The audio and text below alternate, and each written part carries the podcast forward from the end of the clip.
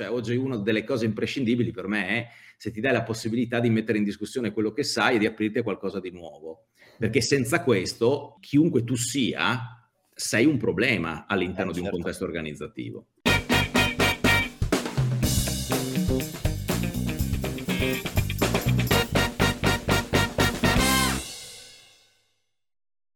Ciao amici e amiche di Visionary HR Talks, dove ci chiediamo come possiamo migliorare la qualità della vita sul lavoro. Oggi, come sanno quelli che si sono iscritti e quelli che stanno guardando questo intervento in diretta, sono qui con Michele Valerio. Possiamo avere Michele? Chiedo la regia. Possiamo avere Michele? Eccola, adesso abbiamo la regia. Ciao Priel, ciao a tutti e grazie dell'invito. Ciao Michele. Ciao Michele, um, io dico intanto solo partner di Eopragma, poi ci racconterai meglio tu. Siamo eh, congiunti oggi anche da Manu Ceschia. Ciao Manu. Ciao a tutti, e grazie Michele per aver accettato l'invito e grazie Prier per aver accettato di condurre la puntata. che non sempre ci sono per condurre la puntata, no? Questa era una punzecchiata giusta, è, è, corretto, è corretto. Ma oggi sono felicissimo di esserci perché parliamo di qualcosa, beh, tutti i nostri temi mi sono, mi sono molto cari personalmente, l'apprendimento è una di quelle cose che io ho incontrato anche personalmente, un po' troppo cre- presto nella mia carriera mi è stato chiesto di, di gestire classi, eccetera. Avevo circa 20 anni e, e, e, non ne sapevo niente per, per poterlo fare. Eh, il, il, titolo che, che, abbiamo scelto è appunto l'architetto dell'apprendimento. Tra l'altro, se non mi sbaglio, Manu, questo è esattamente il termine che ha usato Stefania Padova quando l'abbiamo avuta in puntata. Sì. Che ci sarebbe bisogno dell'architetto dell'apprendimento o del, del, no, dell'esperienza di apprendimento.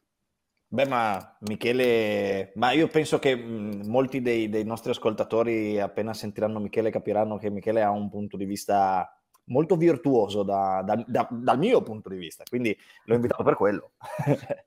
Fantastico, allora parliamo di quello, cerchiamo di, di capire in questo senso cosa, cosa, è cambiato. L'apprendimento o il training nelle aziende può avere un, una visione molto molto stretta, molto rigida, molto già preconfezionata. Cerchiamo di scomodare questa cosa oggi, andiamo in profondità su qualcosa che abbiamo cominciato a toccare, oggi ci buttiamo a capofitto. Quindi, Michele, ci racconti un attimo, eh, partner di Eupragma, che cos'è Eupragma, cosa, di cosa stai sì. occupando e cos'altro fai nella tua vita? Sì, esatto. Allora, beh, ehm, la cosa principale è che ho una grande passione per eh, il learning, per l'apprendimento, per la conoscenza e credo che questo sia una delle ragioni per cui oggi mi trovo qui. Partner di Eupragma, quindi Eupragma è una società di consulenza di direzione, 25 anni che dobbiamo festeggiare quest'anno, quindi un po' di storia. Ci occupiamo di, di questo, di accompagnare quella cosa meravigliosa che sono le persone, le organizzazioni e i progetti che stanno dentro le aziende lungo loro, le loro sfide, i loro obiettivi di sviluppo. Questo è quello di cui ci occupiamo. L'altra eh, diciamo, società di cui sono co-founder è, è Viblio, è una startup che si occupa di apprendimento per l'appunto, porta con sé il concetto che oggi la tecnologia è sicuramente uno degli elementi che può abilitare in modo importante l'apprendimento se ovviamente non è solo vista come soluzione software, ma se fa delle cose che per noi possono essere estremamente di valore aggiunto, ma avremo modo forse di ragionare attorno a questi temi. Quindi questo è quello un po' eh, che faccio. Fantastico sono di Udine, eh, lavoro eh, almeno due giorni a settimana a Milano e questa è un po' la vita da un sacco di tempo. E, è ancora così Neupragma come me la ricordo quando l'ho visitata anni fa, che ci sono ingegneri e psicologi? Sì, noi abbiamo psicologi, abbiamo HR director, abbiamo esperti di economia, abbiamo esperti di marketing, esperti di social, questo un po' perché il tema di fondo è la human experience, che si possa declinare in una sua dimensione di progetto e poi di, di lavoro, sia sul fronte interno, quindi l'employee experience, che poi invece lato eh, relazione del, dell'organizzazione con, con, i propri clienti e quindi sicuramente customer experience. Però diciamo che occuparci di esperienze umane ecco, è una cosa che ci piace come, come definizione attuale. Ecco. E piace anche a noi qui in, in Visionary HR Talks, naturalmente. Allora, ci buttiamo nel mondo della formazione, adesso che sappiamo un, un attimo di più su di te. Cosa sta cambiando o come è cambiato in questo senso la, la formazione? Quali sono le nuove sfide in questo campo? Allora, guarda, partirei da un, eh, da un dato. Il dato dice che eh, una ricerca di The Future of Work eh, che il 40% delle imprese in Europa ha difficoltà nel inserire, nel trovare personale con skill adeguate oggi. Quindi questa è una, una prima risposta. Una seconda risposta che ti do è che una sempre un'altra ricerca molto recente fatta in un contesto internazionale da Gartner, quindi stiamo parlando di una delle più grandi società, uscita inizi 2022, in cui è stato chiesto dai top HR director qual è la, le loro sfide principali per il 2022, la maggior parte ha evidenziato lo sviluppo delle competenze chiave per il business. Lasciamo il link alle ricerche nella descrizione della puntata partirei proprio da qui. Cosa sta cambiando se tu mi dici che il learning oggi assume un peso strategico come non mai e quindi mm. esce da quel meraviglioso perimetro degli HR, qua siamo dentro il tema degli HR talk, però io trovo che una delle trasformazioni più importanti sia quello di collocarlo dentro uno spazio che secondo me ha sempre avuto, che è quello della, da un lato, se guardo le aziende, competitività, se guardo le persone che abitano le aziende, la possibilità di occuparsi di una delle cose più belle, più importanti che noi possiamo avere per la nostra employability, che è le cose che so e le cose che so fare. In questo senso si ha una qualche eh, idea di quali sono queste competenze per il business? Non è troppo specifico forse da business a business? In realtà no, nel senso che ci sono, la, la, la domanda si deve porre un imprenditore, che si deve porre un, uh, un HR manager, un, uh, un, manager all'interno di un'azienda, è proprio eh, questo. Ma oggi, eh, che cos'è che fa la differenza per la proposta di valore che io sto offrendo oggi? Mm-hmm. Ma guardando un po' più avanti, domani sarà ancora così, perché la velocità con cui ci stiamo trasformando è veramente molto importante. E oggi se dovessi dire eh, quello che si sta molto cercando è la capacità di continuare ad apprendere, non è la capacità di saper fare una cosa oggi perfetta e finita, perché sappiamo perfettamente che oggi questo sarà assolutamente superato.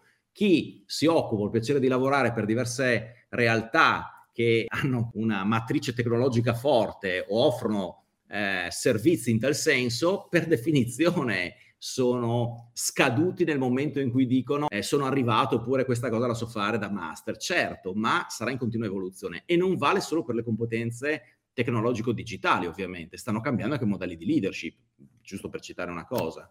Certo. Ma ho, un, ho, una domanda subito a disturbare la vostra conversazione. Cioè, io a esigenza, il 40% eh, servono figure che vanno ancora formate per entrare in azienda, io mi pongo un altro punto di vista. È ancora corretto pensare che un'azienda assuma delle persone in funzione delle loro skill o che incominci a pensare che se ha bisogno di quelle skill deve avere un percorso formativo interno così può assumere chiunque? Eh, sono, sono vere, credo, entrambe le cose. No? Da un lato sicuramente il, quello che sai fare. L'altra domanda però, in cui mi rilancio, è che cosa sto guardando? Sto guardando solo una skill puramente tecnica, per cui mi serve quell'expertise tecnica fatta così e quindi acquisto quello, oppure sto guardando dell'altro? Sto guardando la capacità anche di immaginarti te risorsa all'interno di un percorso fra tre anni in cui puoi fare altre cose. Ti so immaginare, ad esempio, condannato a collaborare oggi all'interno dei contesti organizzativi. Quindi la capacità di mettersi nei panni di qualcuno, in your shoes, di, di, di avere un'intelligenza relazionale sociale è un elemento imprescindibile e vale tanto quanto. Quindi diciamo che la raffinatezza nell'immaginare cosa mi serve, ma non cosa mi serve adesso per adesso e basta, credo che sia una delle sfide chiave di chi sceglie che persone si inseriscono. E detto questo, ovviamente si stanno guardando anche molto gli aspetti di attitudini e anche gli aspetti di apertura. Cioè oggi una delle cose imprescindibili per me è se ti dai la possibilità di mettere in discussione quello che sai e di aprirti a qualcosa di nuovo. Perché senza questo, chiunque tu sia, sei un problema all'interno eh, certo. di un certo. contesto organizzativo. Certo, se non lo sei oggi lo diventerai a breve, nel senso che, come dicevi, il, il cambiamento è tale per cui è in realtà la capacità di riapprendere o di addirittura no, di dimenticare quello che sapevamo prima, di applicare cose nuove, non è tanto dimenticare, però aggiungere perché non, non si mettono via, diciamo, conoscenze, certo. eh, si integrano. Questo mi porta ad una domanda che, che ci sta facendo eh, Luca del Medico, che la mette su scala di valori, cioè cosa trovi più importante tu Michele, e, e approfitto di questo per ricordare a tutti quelli che seguono e che possono commentare facendoti anche le, le domande, o anche solo salutare in at- un attimo così eh, sappiamo che siete qua, e, e, Luca appunto chiede qual è la, la tua idea, quindi Michele, rispetto uh, a cosa è più importante o meno importante tra eh, esperienza, quindi delle persone, le motivazioni, le qualità personali e le competenze. Allora, se tu mi dici scegli una di queste, sono in difficoltà, ehm, Luca. E penso che, che siano de- decisamente importanti, ma mi spiego meglio. Oggi, quando io parlo di conoscenza, non sto parlando di qualcosa di astratto che con un approccio scolastico, per cui mi misuri il sapere. Oggi stiamo parlando di una conoscenza che diventa immediatamente capacità implementativa. Io sto, cap- sto parlando di una conoscenza che mi cambia la testa. Oggi quando parliamo di diversity e inclusion, non è un quiz a cui devo rispondere, un certificato che mi dice delle cose, è un mindset diverso che cambia il mio modo di essere, di leggermi e di leggere gli altri, di leggere i clienti, di leggere i collaboratori. Allora, questo è quello di cui noi dobbiamo seriamente occuparci. Le proposte di corsificio sono finite. Quando ci chiedono di misurare la conoscenza su se sei soddisfatto o in un test, dobbiamo ribellarci perché questa cosa sembra un esercizio di storiografia, è la cosa più distante da una cosa sensata per essere adulti all'interno di un contesto organizzativo dobbiamo chiederci cosa mi interessa, cosa che ha valore. Allora forse ridiamo anche un po' più di dignità ad alcuni percorsi. Che Va vero, bene sì. questo livello di drittezza con cui sì, sì, sì, sì, sì, assolutamente. Eh, assolutamente. E tra l'altro io che arrivo, tu hai messo il 3 di briscola, io metto il 3 sopra, io comunque continuo a vedere i corsifici, io continuo a vedere i corsifici, certo. eh, ma eh, com'è possibile? Cioè, e, e, e, ragionando a ritroso, e mi collego alla domanda di Luca, io ho un punto diverso di vista rispetto a Michele e vorrei che voi mi correggeste in diretta perché mh, da qualche parte sbaglio. Cioè, io se guardo a questi valori qua, io ti dico prima di tutto motivazioni, perché uno mo- non motivato non va da nessun'altra parte nelle altre tre aree. Poi qualità professionali, personali, poi competenze e poi esperienze, perché io le esperienze le faccio fare e vuol dire che è una figura che crescerà all'interno dell'azienda. Le competenze gliele posso fare imparare, le qualità personali posso lavorarci qualcosina, ma c'è una grande base, ma senza le motivazioni non vado da nessuna parte. Dov'è che sbaglio? Allora, eh, posso una cosa. Sai, ti, ti, è uscita, gliele faccio imparare. Allora, anche mm. qui io oggi credo che dobbiamo giocare una partita proprio a livello di presupposti di cultura. Noi non abbiamo qualcuno a cui fare imparare delle cose, non abbiamo un dipendente, ok? Eh, se vogliamo trasformare le nostre aziende, siamo in una logica di adulti adulti, professionisti, tutti maggiorenni, immagino, se lavorano all'interno di un contesto organizzativo, di questo stiamo parlando, e quindi il tema non è pregarti, obbligarti, coccolarti, il tema è trattarti da adulto e sul tema del knowledge bisogna essere molto seri rispetto a questo. Bisogna cominciare a dire che bisogna fare una nuova alleanza tra azienda da un lato, ok, che metterà a disposizione delle cose, tra manager, che è il mio responsabile, che in qualche modo ha eh, tra i suoi vari responsabilità e compiti chiave quello di stimolarmi e di occuparsi, di, di assegnarmi gli obiettivi, di ragionare con me su questi temi di sviluppo, e io, employee all'interno di questo contesto, devo fare la mia parte, perché non ci sarà nessuna academy. Ho il piacere di lavorare con grandissime aziende internazionali anche. Nessuna academy fa abbastanza cose per riuscire a rispondere alle esigenze di employability che oggi ci sono.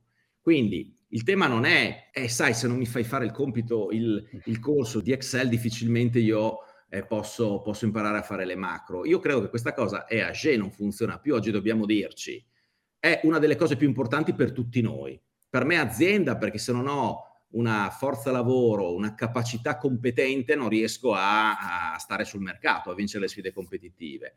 È importante per me manager perché è una delle chiavi di attrazione, di retention, di motivazione delle persone, di engagement, di clima, di funzionalità, di scambio di conoscenza, è fondamentale. E per me, collaboratore all'interno di questo contesto, è mia piena responsabilità. Non è responsabilità di qualcun altro occuparmi delle cose che so e che so fare.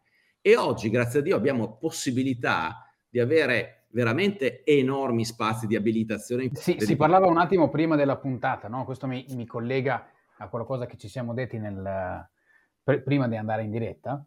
E, e forse ci possiamo collegare anche alla startup in questo modo, perché se siamo nell'epoca, come hai detto giustamente, dobbiamo giocare la partita dei, dei pretesti culturali, no? Del, e quindi la formazione tutti quanti l'abbiamo subita per 12-13 anni, fatta in un certo modo. L'insegnamento, no? Questo è un modello, no? Non è quello che poi ti porta eh, avanti nel, nella vita, sembra che impari quella volta, poi sei quella roba lì, eh, tant'è che in italiano si usa anche dire io nasco ingegnere o io nasco avvocato, come se sei nato quella volta lì. No? No, questo da, da, da, straniero mi, ti colpisce, eh, è marmorea. Mi colpisce ogni cosa. volta, sì, mi, mi, colpisce ogni volta. Io nasco ingegnere e poi divento qualcos'altro. No, sei nato nudo come tutti quanti noi, sporco e non sapevi niente se non respirare e procurarti da mangiare, ma neanche questo da solo. E, e, da lì in realtà evolviamo tutto il tempo. Chi lavora come professionista, ad esempio, sa benissimo che se non continua a formarsi rimarrà fuori mercato, sente quella pressione. Eh, le aziende invece eh, vengono con un pretesto culturale, con una visione culturale che era abituata, siamo qui per, per sfidare esattamente questo, ma era abituata a trattare le risorse come tante e le, gli esseri umani come una di quelle risorse. No? Quindi HR era la concezione di risorse umane, come tante altre risorse. Non è più così in un'epoca dell'economia della conoscenza, no? della knowledge economy. Non possiamo più parlare di questo e come dicevi tu bisogna apprendere sempre, ma anche l'accesso alle informazioni è totalmente cambiato. In questo senso so che qualcosa a un certo punto ti ha spinto a creare qualcosa di nuovo. Perché? Sì. Che, che, che cos'è? Sì, allora, da, mm, da, colui che progetta da sempre contenuti, studia percorsi, risponde a delle richieste delle aziende, si occupa di questo, lo disegna e lo eroga, una delle cose ovviamente, come dicevi, è proprio quella di ma tu per te cosa vorresti? Allora, ad un certo punto la riflessione è stata, ma dobbiamo ancora necessariamente fare da zero tutti guardandoci noi o modellando delle cose o partendo sempre da zero, oppure possiamo respirare, aprire gli occhi, guardare che intorno a noi nel mondo non in Italia, nel mondo ci sono dei contenuti straordinari, sviluppati costantemente da aziende, organizzazioni pubbliche stupende. Allora il mio desiderata era avere accesso a queste e avere un accesso facile, veramente un accesso internazionale. Perché? Perché voglio dire, io penso che questo abbia un suo, un suo grande valore. Quindi uno dei miei desideri era riuscire ad avere accesso a tutto questo, però senza perdermi. No, non è possibile. Qui la risposta è stata farsi aiutare dall'intelligenza artificiale, che è il senso della nostra startup, quindi la possibilità di andare a trovare da una buca di ricerca facile quello che mi interessa con molti filtri e avere subito un accesso. L'altro desiderata forte è che volevo vicino a me qualcuno che mi conoscesse come professionista, sapesse quali sono i trend, le sfide, le cose nuove che si stanno palesando e che ogni tanto mi dicesse Michele guarda che ci sarebbe quella cosa lì per il mestiere, non ti dico di farlo, dacci un'occhiata però. Ecco, questo era esattamente un desiderio di un mentor digitale, che è il senso poi del lavoro che abbiamo sviluppato, di un nudge che potesse in modo gentile darmi delle spintarelle a vedere delle cose. Il terzo desiderio, questo il più folle, era che mi conoscesse proprio come persona, per cui io, Manuele e Priel siamo tre persone diverse, ancora più, come dicevi Priel, nati avvocati, nati ingegneri, nati psicologi, ma siamo così e abbiamo dei tratti, abbiamo delle peculiarità. Quindi anche questo a me interessava, la possibilità che mi conoscesse e mi suggerisse delle cose per andare ad implementare, ad integrare quelli che sono dei tratti. Ultima cosa però importantissima, il mio concetto di conoscenza è un concetto molto ampio. Per me oggi la conoscenza non è il docente che mi spiega delle cose. La conoscenza è oggi distribuita su molti oggetti, quindi io posso mm. avere il TED Talk di otto minuti che diventa ispirazionale per una cosa e vale alcune volte esattamente come un percorso con certificazione fatto da Princeton. Allora, la differenza qual è?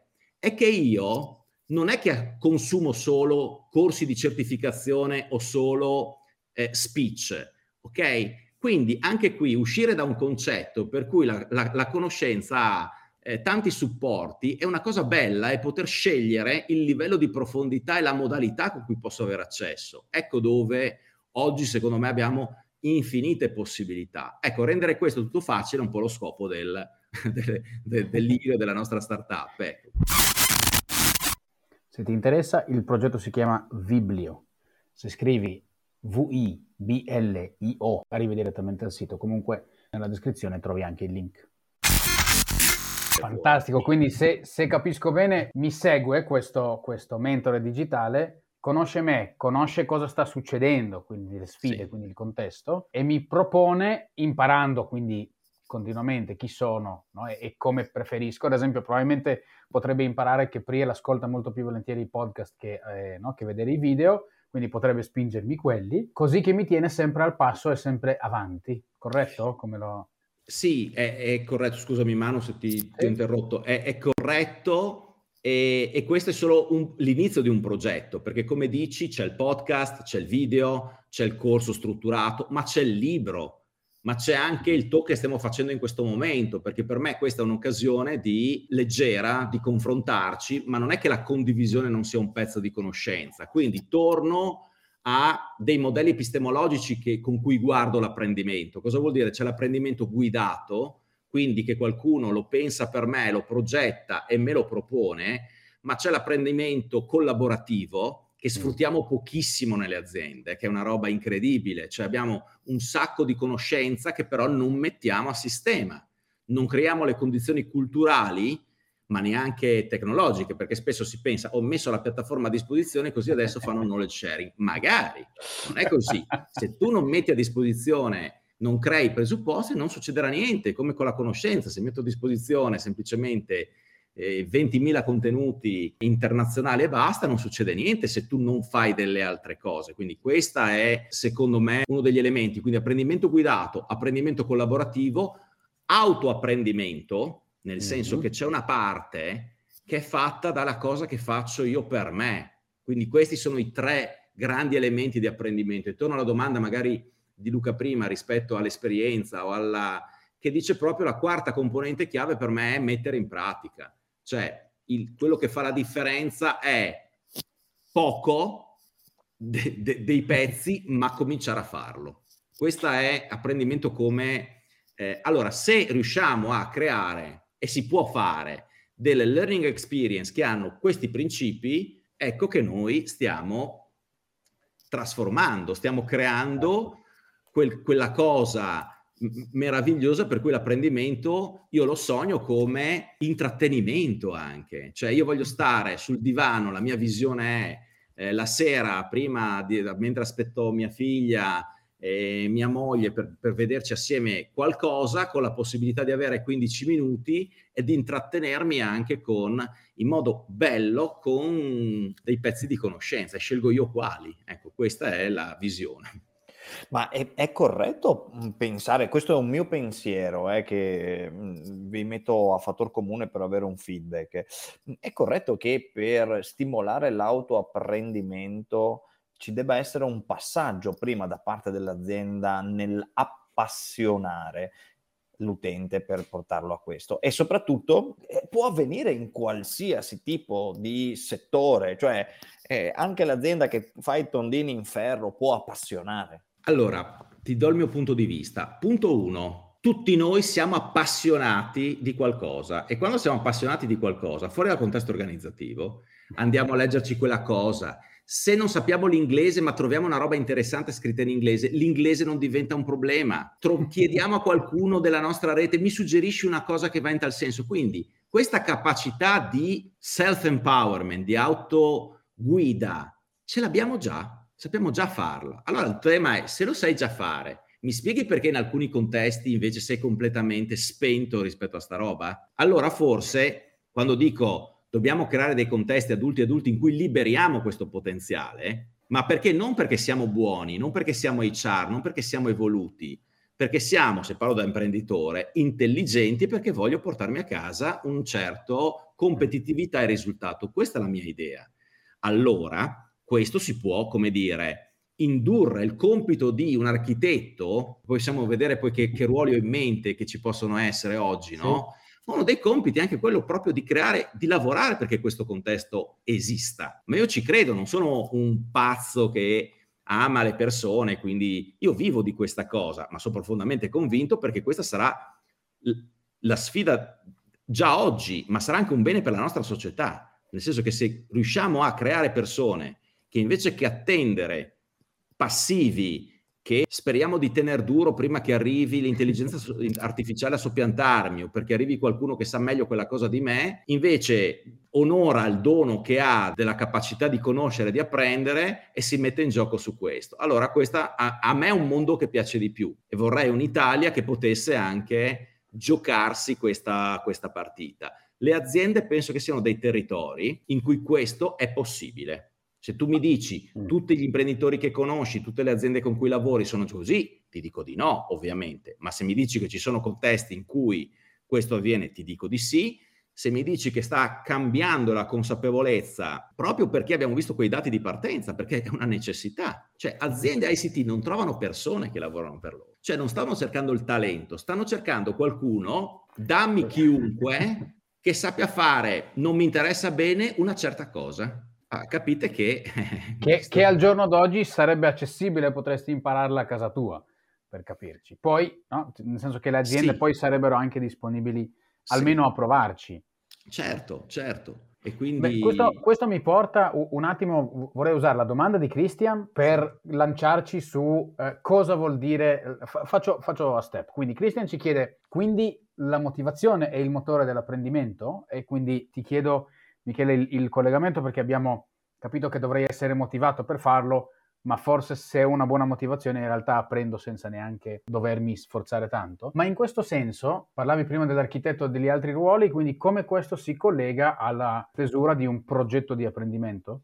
Eh, rispondo sì, la motivazione è importante, ma provo a leggerla così. È una cornice di senso. Quindi prima devo mettere quello che sto facendo dentro una cornice di senso. Se mi obbligano a partecipare ad una cosa che non capisco cos'è, non mi hanno spiegato perché, non vedo le ricadute, ditemi che senso ha. Allora, noi ci spegniamo quando dobbiamo obbligatoriamente fare una cosa che per noi non ha senso. Quindi, e se è chiaro che se togli il senso, non puoi dire a qualcuno, eh, ma non mi ha prodotto risultati, ma come fai a produrli? Cioè, dobbiamo essere molto semplici su queste cose. Quindi, primo è capacità di creare senso. Secondo, seconda cosa è metodo, cioè questo sì possiamo farlo, cioè ti do tips and tricks per cui tu sai come facilmente poter avere accesso ad una cosa, come entrare in relazione con qualcuno, come studiare una certa cosa. Allora se metto senso, metto un po' di metodo e poi l'altra cosa, metto risultati, nel senso di mm. dimostrare che quello produce qualcosa, eh, che quel qualcosa ha senso, ecco che ho innescato un sistema virtuoso. Torno prima a quello che mi chiedevi, quindi come si progetta o, come, o quali ruoli? Beh, si progetta con quei quattro elementi che ti ho detto prima. Per me oggi quando disegno un percorso di apprendimento voglio che ci sia apprendimento guidato, apprendimento collaborativo, autoapprendimento e dimensione pratica. Quindi questi quattro ingredienti per disegnare un buon percorso che funzioni oggi da progettisti dobbiamo immaginarli. E non voglio sentire, ma nel mio contesto non si può fare. Cioè, non, se uno mi chiede questo, dico già, si può fare con ovviamente con gradi di difficoltà diversi, ma si può fare ovunque questa cosa qui, con linguaggi adeguati, non si fa solo a Milano con le grandi organizzazioni, non si fa solo con organizzazioni ICT, insomma ci, si può benissimo fare. Il tema poi di che ruoli oggi per me servono per quando lavoro con le organizzazioni per costruire dei development ehm, team, per disegnare e ripensare l'organizzazione, beh, c'è la parte, come dicevo, di architetto è colui che conosce come funziona l'apprendimento, conosce l'azienda, mm. capisce come abilitare quello che abbiamo descritto e lo disegna in un certo modo. Abbiamo bisogno, secondo me, di learning experts, cioè di esperti per alcuni temi che possano selezionarci già alcuni contenuti che esistono molto interessanti o che valutino dei percorsi e dentro le aziende spesso li abbiamo. Quindi L'idea è che spesso gli esperti ci sono lì. Terza cosa, avremo bisogno un po' di learning coach, cioè di chi? Di qualcuno che non fa semplicemente coaching, che è una cosa bellissima, ma proprio un esperto che mi aiuta come poter apprendere meglio. Allora, questo si può fare, si può fare in tanti modi, ma una delle abilità chiave è come mi rendi gradevole e faciliti la, la, capacità di crescere no? in un percorso anche individuale customizzato. Penso che sia particolarmente importante qualcuno che si occupa degli aspetti culturali, di comunicazione e di engagement interni, nel senso che se facciamo tutto quello che abbiamo fatto bene prima, ma noi non lo raccontiamo, non lo riusciamo a vendere nel senso bello del termine, nel senso che qualcuno lo acquista, ma semplicemente lo spingiamo dentro e poi diciamo, eh, ma non sono contenti e non lo fanno, eh, abbiamo un tema lì. Quindi la grande sfida è creare coinvolgimento rispetto a questo. Quinto tema è quello che McKinsey definisce poi la parte di business translator, cioè dobbiamo collegare tutto questo al business e alla strategia. Cioè io voglio andare sistematicamente ogni sei mesi, ogni anno, metti comunque strategicamente nella stanza dei bottoni e ragionare e dire ragazzi quali sono lì, qual è la parte di conoscenza, di knowledge che può fare la differenza per il nostro business. Poche cose, selezionarle e poi torno dall'architetto e dico adesso mi costruisci una cosa che effettivamente centri questa cosa qua. E su questo costruiamo Analytics. Scusate, altro punto di cui ho grande passione il learning analytics, cioè le metriche per misurare le cose, che non può essere il questionario di soddisfazione. Ci fai qualche il... esempio di questo? Perché magari questo è veramente ah, un, sì. un, tema nuovo. Ad esempio, uno, ci sono ta- tanti tipi di metriche che possono essere così concepite e, e, e immaginate come, come significative e importanti. Una di queste è banalmente a quante persone sono arrivato.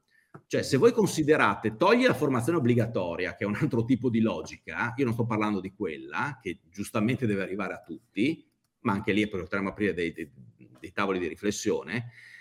Il tema è se è strategico la conoscenza non può essere strategica per quattro persone su cento nell'azienda, siete d'accordo? Perché se no le altre sono già, come dire, automatizzate perché ci sarà qualche macchina, sistema che, che, che tra poco me le sostituirà. Allora, o sono o leggo questo, lo dico provocatoriamente, mm-hmm. oppure mi sto dimenticando di un pezzo. Quindi uno dei miei modelli per leggere se il tuo sistema di apprendimento è efficace o meno è dimmi a quante persone tu ti stai rivolgendo adesso. Ok? L'altro tema è sicuramente, poi abbiamo de- delle metriche di, di, budget, ovviamente, le classiche metriche, insomma, che investimento, che investimento pro capite, di quantità, quant- che numero di percorsi e che durata, eh, il, una delle metriche che stiamo implementando è la business connection, appunto quante diciamo collezioni percorsi strategici tu hai messo in, in piedi oppure quanti percorsi nascono dal classico giro, dimmi di quello di cui tu hai bisogno, faccio la raccolta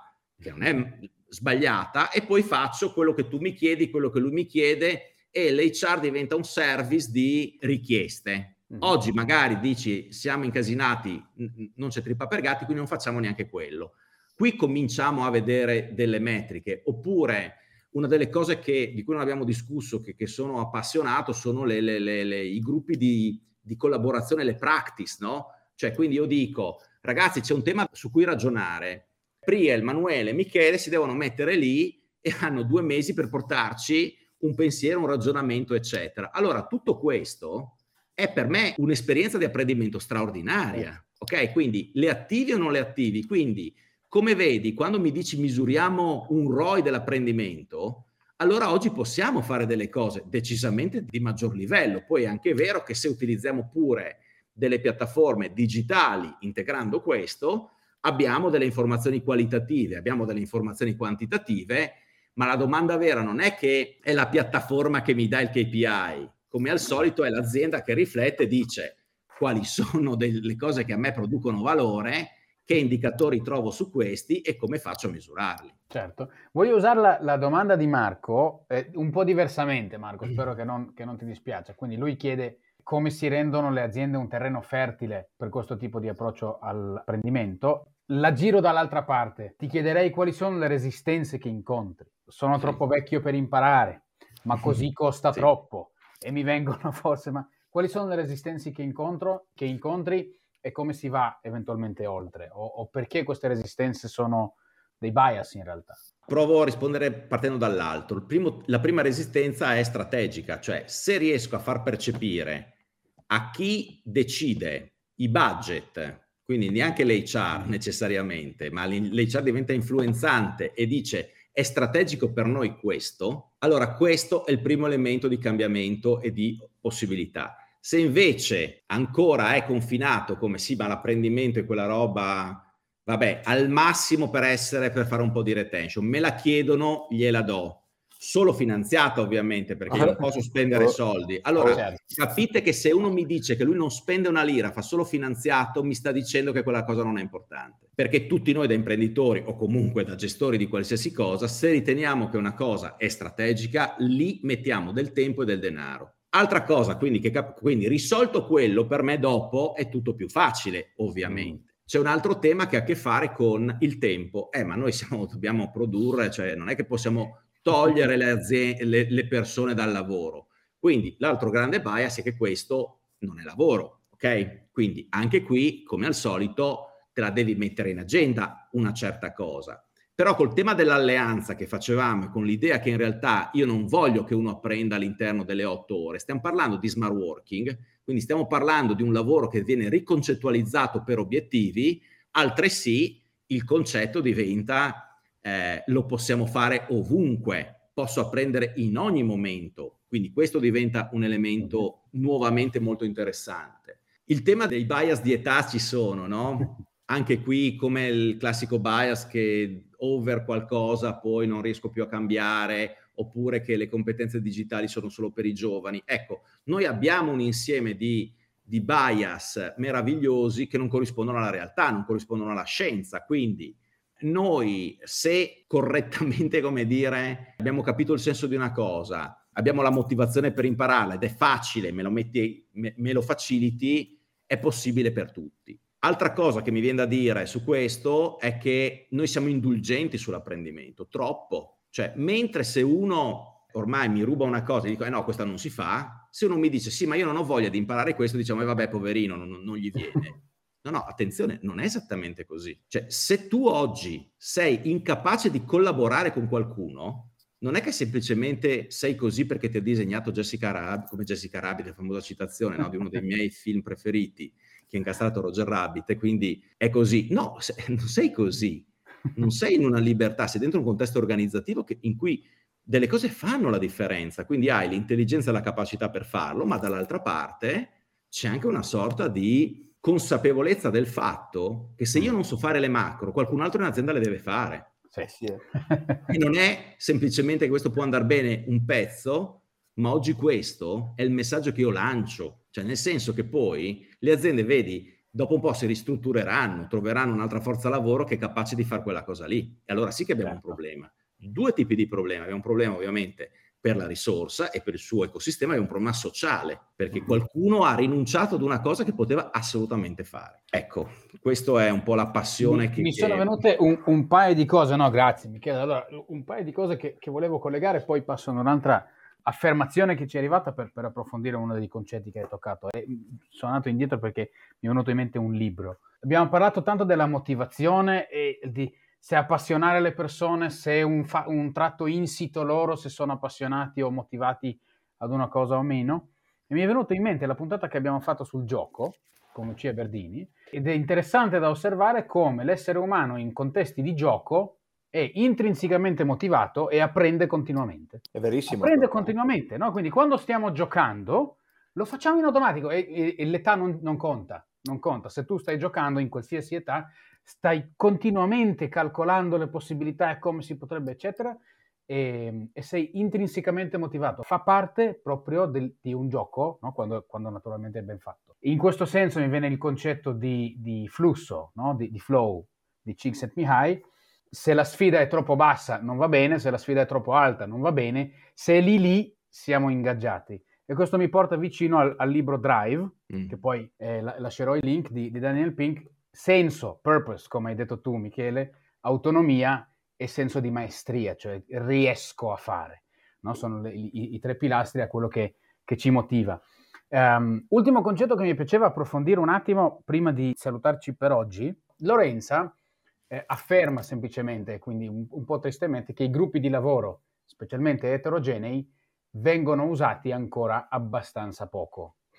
Condivido, Lei, condivido. condivido. Condivido assolutamente.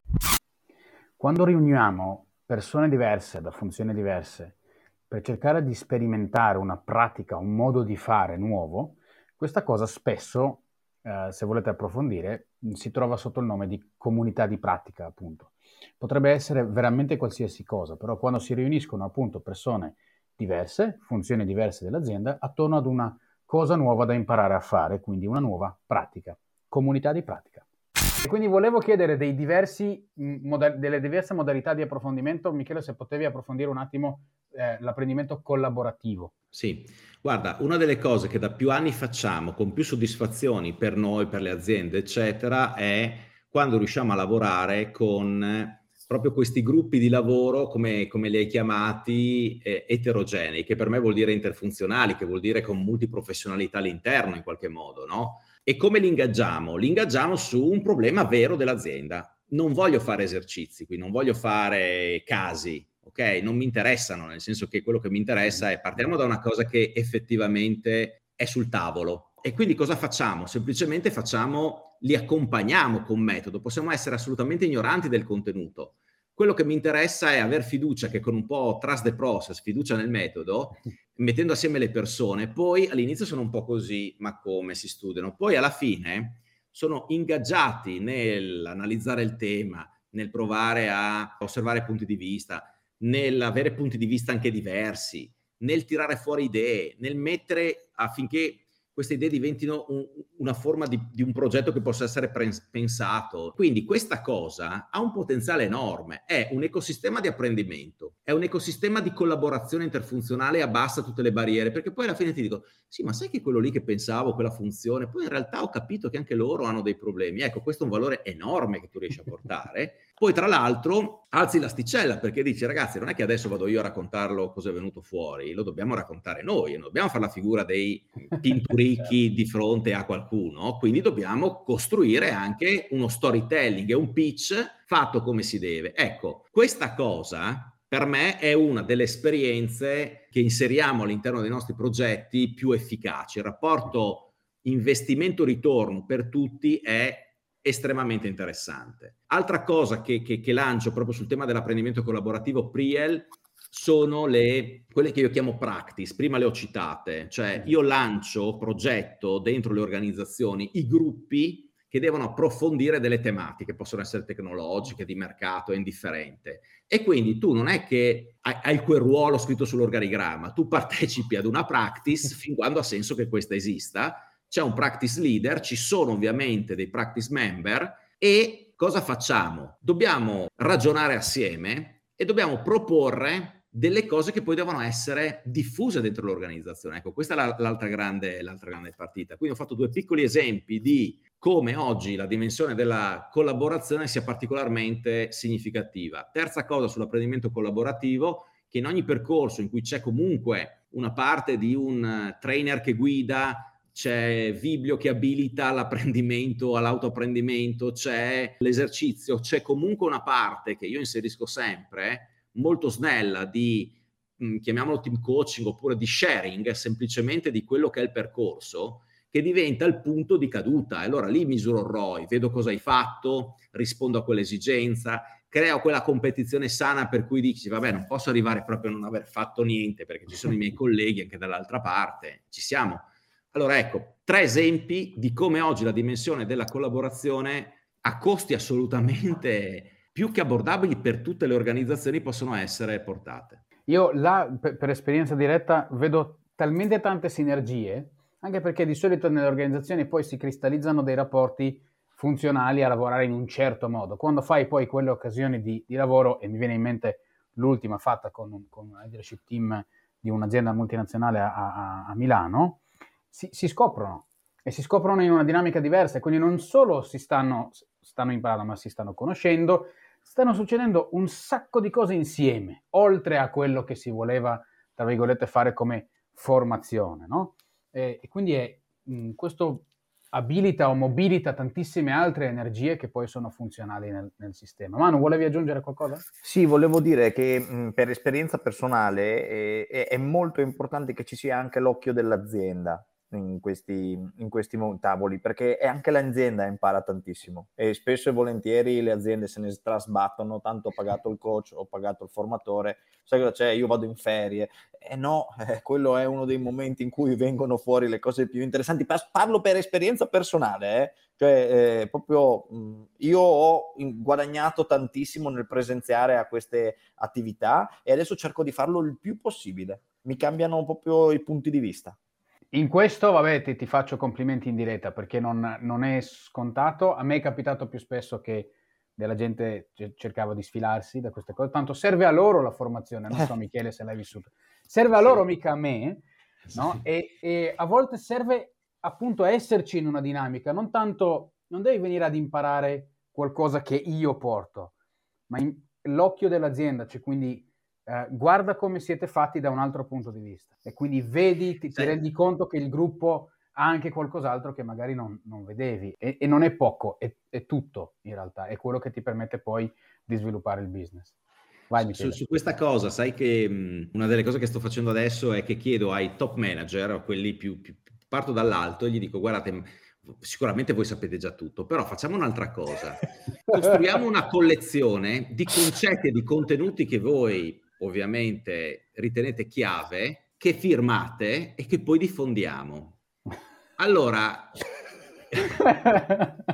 questo, questo trucco me, me, lo porta a casa. Sì. Questa è una presa di responsabilità meravigliosa, nel senso che ti fermi, devi scegliere dei contenuti, li pensi, dai una mano tu da esperto di contenuti a dire questi potrebbero essere, glieli metti assieme, però il passaggio serio, il passaggio bello è poi dire è lui che ci mette la faccia nel raccontare quella. Eh, e l'altra idea che noi abbiamo è proprio quello di non solo creo le mie collezioni, sempre nel nostro progetto, ma io posso seguire qualcuno, cioè mi interessa quello che legge Priel allora se mi interessa voglio vedere cosa sta studiando e cosa sta leggendo, perché quella è una fonte di cosa importante. Questo lo possiamo fare nelle aziende, eh? questo è il, e già oggi è fattibile.